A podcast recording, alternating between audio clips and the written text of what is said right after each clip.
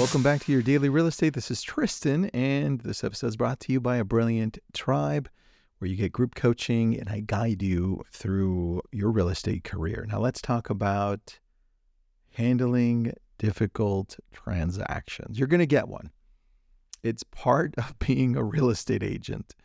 Team, broker, individual agent does not matter. And in some cases, you may lose that client. It's happened to me a few times.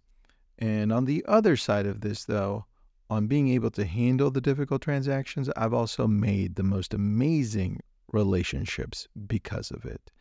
And here's what I've learned maintaining open and honest communication is the key. Being as transparent as possible through the whole process, but not pointing fingers because in real estate, you're going to have a lot of different people involved in the transaction, whether it's title, attorneys, mortgage, escrow, inspector, appraiser, eh, multiple people.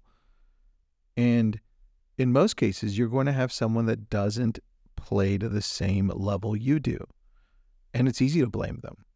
And so I'm not talking about blaming them. I'm just talking about being as transparent as possible to the party that you're representing. If you're on the buyer side, great. If you're on the seller side, great. Let them know what's going on. Believe it or not, it comes down to not just honest communication, but communication often, because that translates into, wow, this person's actually keeping me up to date. I trust them. That's what happens.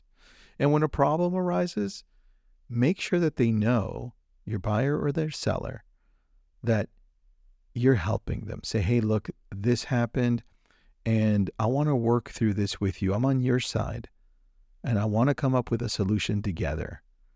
Obviously, one of the options is we cancel, we leave, we go to another one. But if there is a solution, I want to work it out with you first. Difficult transaction often require creative problem solving, and that's part of what we get paid for.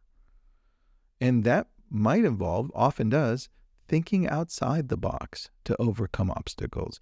In some cases, it means crediting them some amount. In some cases, it means thinking of doing a different thing that you weren't thinking of before. Renegotiating terms, maybe leveraging your professional network for support or advice. There's a lot of things here, but I think first you've got to be open to having that sit down to problem solving. And then expertise and knowledge. Look, here is where your deep understanding of real estate processes, laws, and market conditions are extremely important to a transaction that has gone crazy. This expertise allows you to navigate everything that's happening, identify the problems or the situations before they get even bigger. And it goes back to the very first thing, which is let's communicate. Over communication, be clear and involve the right people in those emails, in those calls, in those texts. I always say, look, if you can, do it. If you can't meet in person when it's a touchy subject, do it on FaceTime.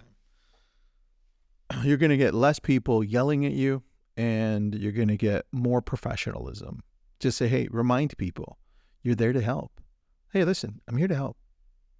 I'm all about problem solving. If we can fix this, I want to fix this with you. If we can't, then we move on. But you hired me to help make this dream of yours come true. And I think this is where we need to tie back to the reasoning they're buying or selling their home they need to be reminded. And things worth doing when they get hard, things worth doing through this process is worth it.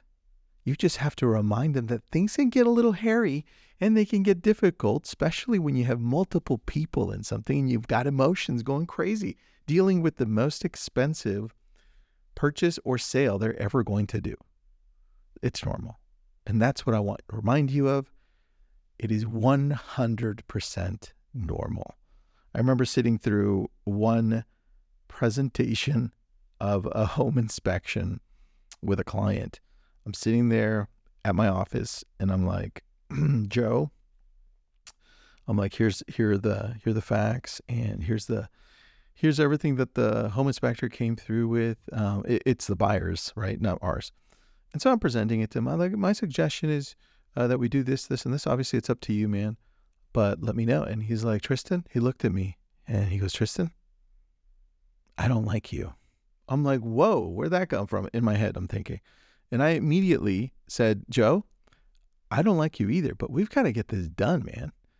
You want to get to where you need to get to. Let's leave all emotions aside. and obviously, uh, we didn't remain friends, but we closed the transaction. They got to where they got to. And I learned a lot. You're going to have those, and they're not all going to be pretty. Be prepared. Hope this helps. I'll see you tomorrow. Well, I'll talk to you tomorrow.